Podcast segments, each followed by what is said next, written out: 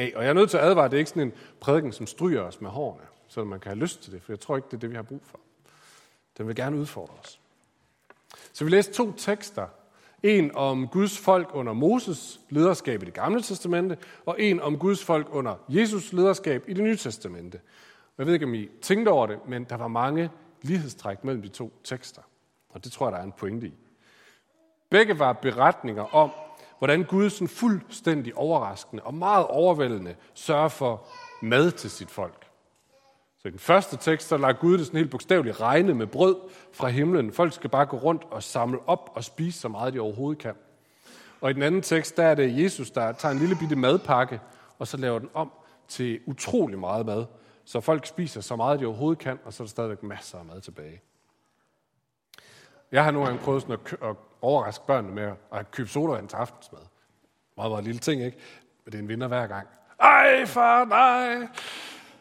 Det er ikke det, Gud han nøjes med her, sådan lige lidt krydder. Nej, han velsigner folk med sådan helt overdådigt måltid på et tidspunkt, hvor de slet ikke har forventet noget som helst. Det er det, han har gang i, i begge de her tekster.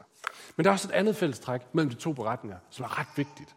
Nemlig, hvor er det, de her folk befinder sig? Jo, de er i, er der nogen, der kan huske det? De var i ørkenen. Det var også lidt tricky, det er okay. Fordi den første, det var sådan ret tydeligt, at Moses sagde, kan I huske, da Gud ledte jer 40 år i ørkenen?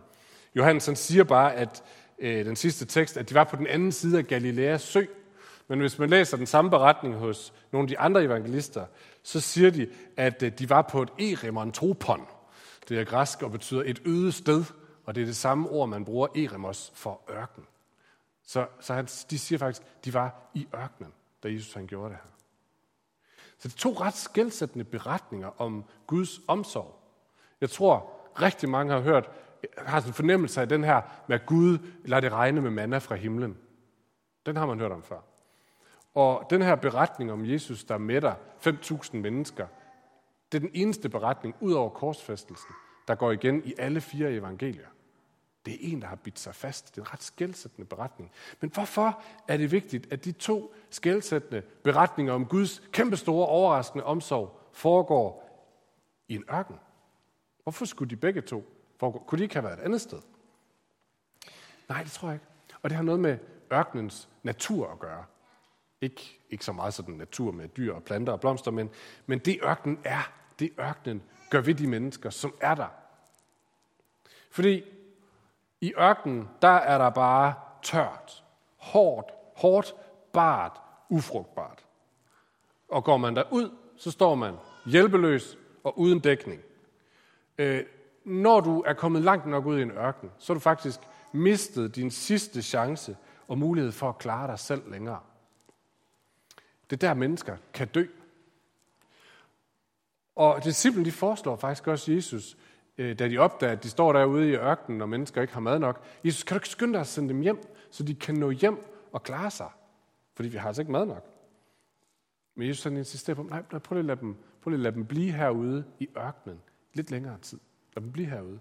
For der er noget, han vil med dem. Lige præcis der, hvor de opdager, hov, nu har jeg ikke muligheden for at klare mig selv længere. Nu er det løb kørt. Jeg har faktisk ikke det, der skal til for at opretholde mit liv. Øh, Moses sagde det rammende og måske lidt brutalt, og det passede meget godt. Det var der Kurts mikrofon sat ud, så han blev til at læse det to gange. Øh, fordi han sagde det sådan her, øh, og det var faktisk den sætning, der satte mig i gang med den her prædiken. Fordi han snakker, han siger sådan her, øh, hvis I kan læse det. Husk, hvordan Herren din Gud nu i 40 år har lavet dig vandre i ørkenen. Han ydmygede dig og lod dig sulte og gav dig manna at spise som hverken du eller dine fædre kendte. Og jeg stoppede ved den her sætning, for jeg tænkte, hvordan kan det stå i én sætning? Han ydmygede dig og lod dig sulte, og gav dig mander at spise. Ydmygede dig og lod dig sulte, og gav dig mander at spise. Når vi hører det der ydmyg, så skal vi ikke tænke, han grinede af dig, eller han pegede fingre af dig, øh, eller udstillede dig over for andre. Det er ikke det, det betyder. Det betyder nærmere, han lod dig komme et sted hen, hvor du ikke længere kunne klare dig selv. Og det er en oplevelse af ydmyghed. Og den ved vi fra, hvis vi har læst historien, at Israels folk i ørkenen havde. Fordi de kom fra Ægypten. Nogle af jer kan huske det. De kom fra Ægypten. De levede som slaver. Det vil sige, de knoklede hver eneste dag, bare for ikke at blive slået ihjel af dem, der bestemte over dem. Men i det mindste, så kunne de om aftenen finde tallerkenerne frem og kødgryderne og sætte mad på bordet for børnene. Og sørge for, at børnene fik noget at spise, de selv fik noget at spise, og de kunne lægge til at sove. Så der var en fornemmelse af, at vi knokler røven ud af bukserne, men vi kan da, vi kan da leve et ansvarligt liv. Men her i ørkenen, så er de pludselig overladt til Guds nåde, og det kan de ikke engang garantere børnene aftensmad i aften. De må bare stå og sige, well, I don't know. Jeg, jeg har... Og det er ydmygende. Jeg har ikke prøvet det sådan rigtigt, men det er garanteret ydmygende. Og så begynder de at råbe til Gud og sige, og råbe til hinanden og sige, skal vi ikke bare gå tilbage til Ægypten? Ja, til slaveri. Ja, men der var kødgryder. Der var kødgryder i Ægypten. Vi kunne, vi kunne da sørge for os selv i det mindste. I ørkenen, der er selv de fine blade, som de dækkede deres nøgenhed med, så at sige, taget fra dem, og de står bare der. Men vi ved fra historien, for det vi lige læste, at det var Gud, der ledte dem ud i ørkenen. Det var ikke en fejl. Og vi ved, at da Jesus han, da disciple prøver at få Jesus til at sende folk ud af ørkenen, så siger han, nej, lad, de lige, lad dem lige blive her lidt længere. Der er noget her i ydmygelsen. Der, hvor de står og ikke kan noget selv, de skal lære. Og så, så bliver vi nødt til at have en anden beretning ind her, som overhovedet ikke passer. Eller den har ikke noget med dagen at gøre.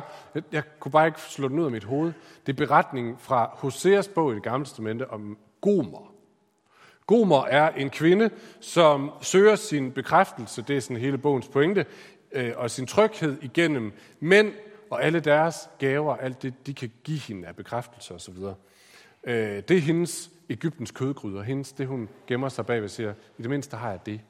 Og det kunne måske lige så godt have været en beretning om mænd og deres karriere, eller omvendt et eller andet, man nu dækker sig bagved. Men kapitel 2 i Hoseas bog, det er beretning om, hvad gør Gud så for at vinde hendes hjerte tilbage? Hun har givet alt til de her mænd, som hun satte sig på. Hvad gør han for at vinde hende tilbage?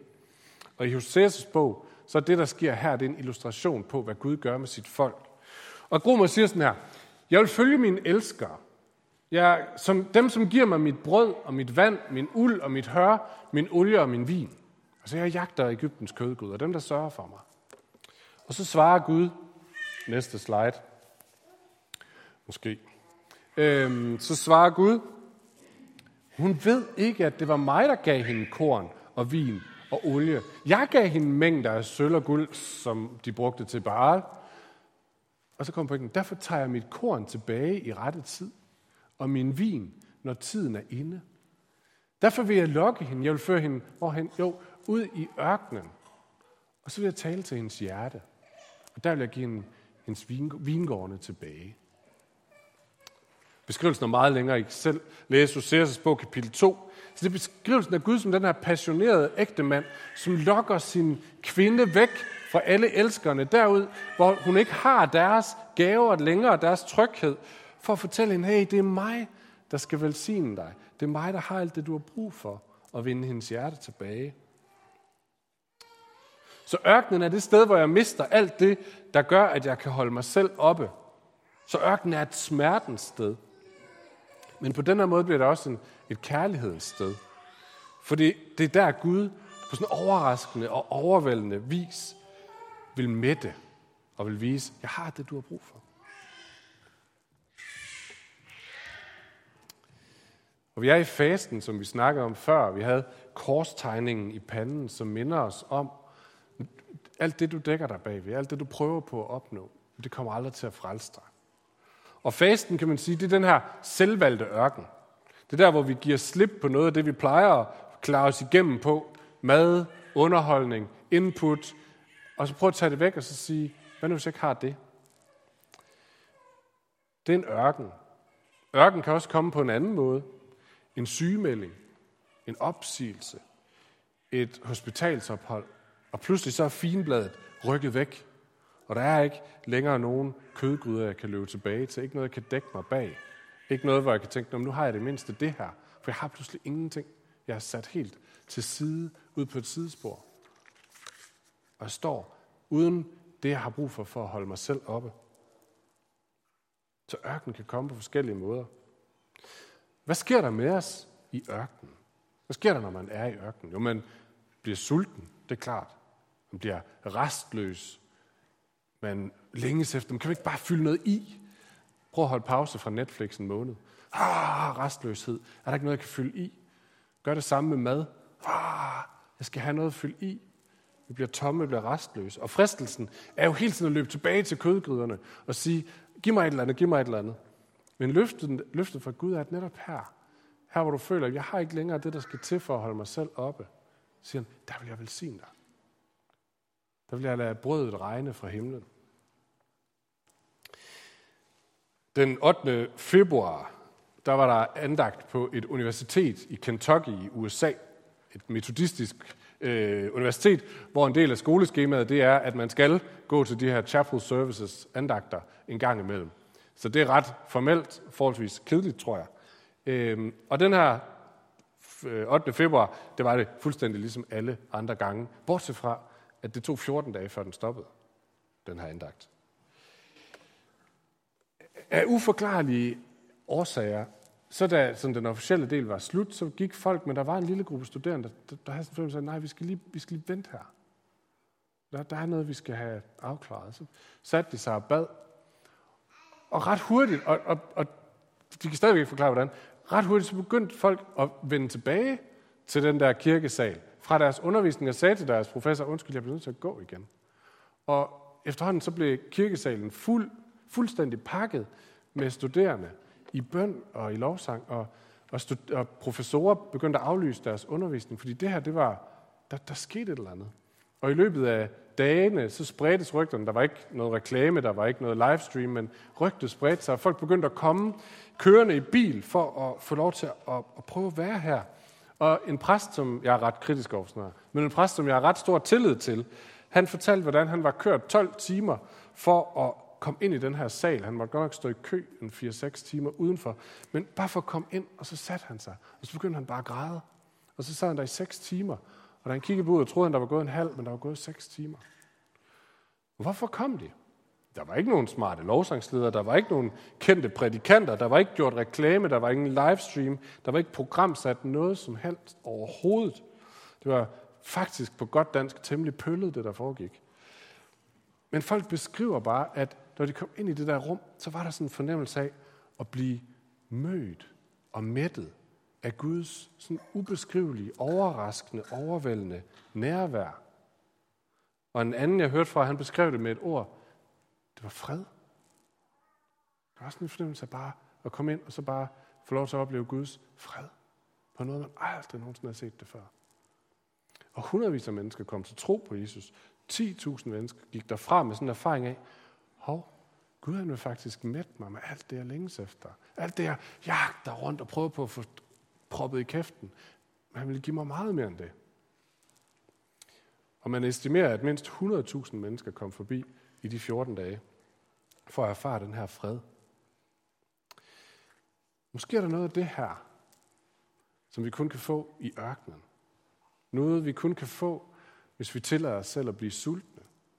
Og nogle gange kan jeg sådan lidt kynisk tænke, at mange af os klager over, at vi mangler erfaring af Gud, og hvor er han henne? Mangler en bekræftelse. Men måske er det nogle gange, fordi vi ikke blev hængende længe nok til at få et svar. Vi skyndte os tilbage til kødgryden og sagde, ah, at jeg kan også lige selv sørge for aftensmaden så.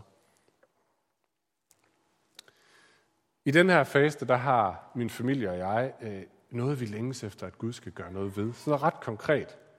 Og vi har den fornemmelse, at vi kunne godt selv skabe en løsning. Øh, det, det kunne vi godt. Men vi har også en fornemmelse at Gud er viseren os. Han ved bedre, end vi gør. Så der har vi prøvet så meget bevidst at sige, Gud, det her det lægger vi over til dig. Vi forsøger ikke selv bare at spænde musklerne og løse det. Vi venter på det, du vil gøre. Og så siger vi det til hinanden, vi venter på Herren, vi venter på, at han velsigner os. Og det er svært. Det er svært ikke bare at tænke, om jeg kan fikse det selv. Og den anden dag i torsdags under morgenmaden, så spurgte en af mine børn, Nå far, er der noget nyt med det der? Hvad skal der ske? Og jeg havde alt muligt lyst til at sige, ja, nu skal du høre, far har en plan. Vi ordner det.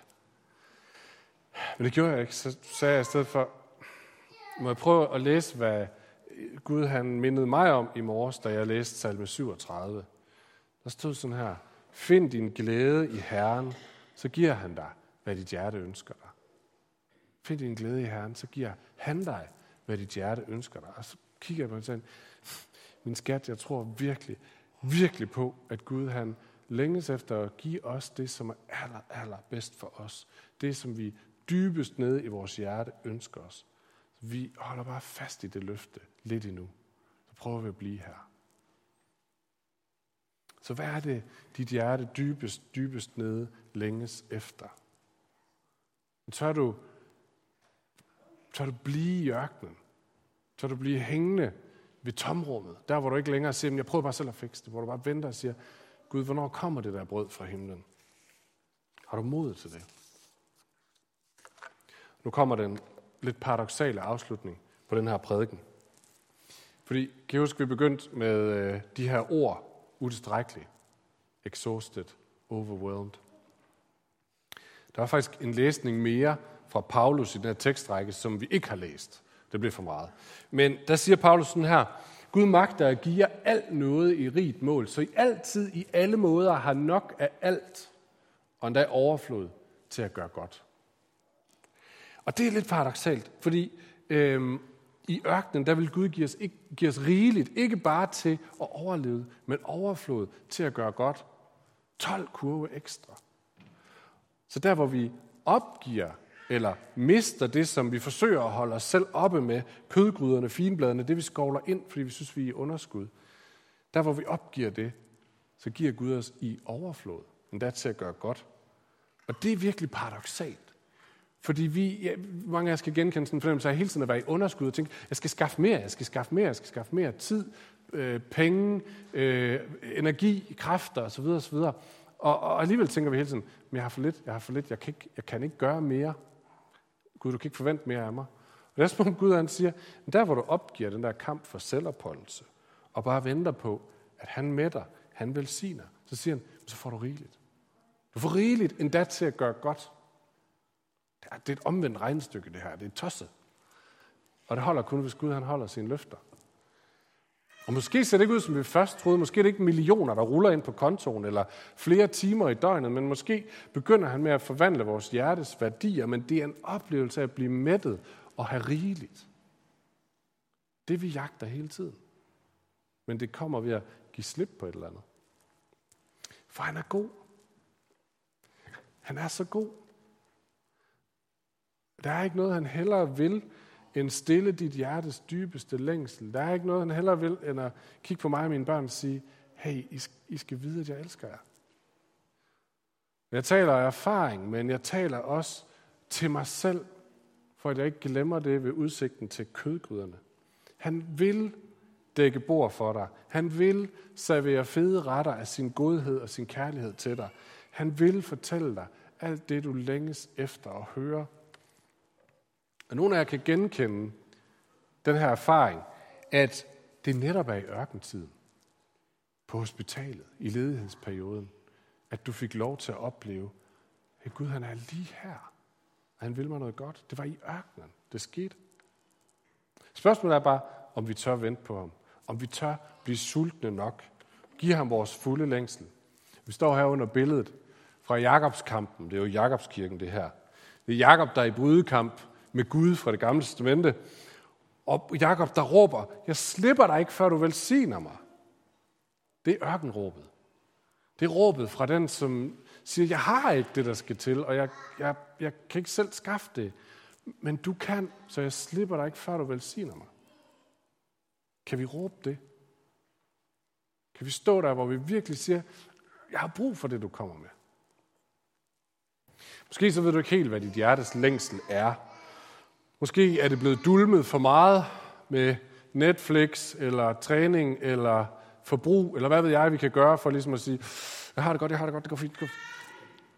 Tør du blive sulten? Tør du lade med at spise slik før aftensmaden? Tør du følge ham ud i ørkenen? Sidste pointe. Vi er kaldet til at være lys og salt.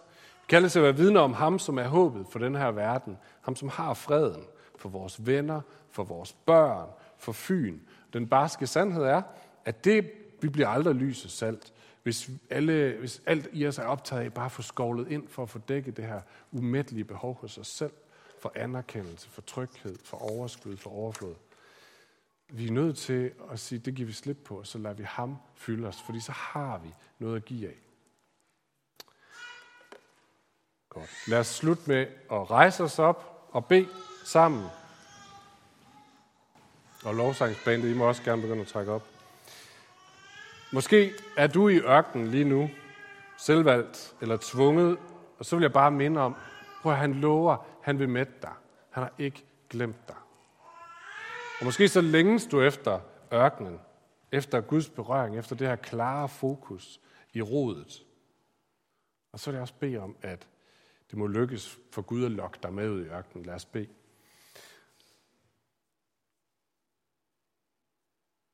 Jesus, vi er i en verden fuld af alt muligt. Der er ikke meget plads til ørken. Og nogle gange er vi slet ikke et sted, hvor vi opdager, at du vil med os, fordi vi har klaret det selv, sådan delvist. Gud, nu beder vi om, for dem af os, som er midt i ørkentid lige nu. Enten fordi vi selv har valgt det, eller fordi det er, er, blevet, er kommet til os sygdom eller noget andet.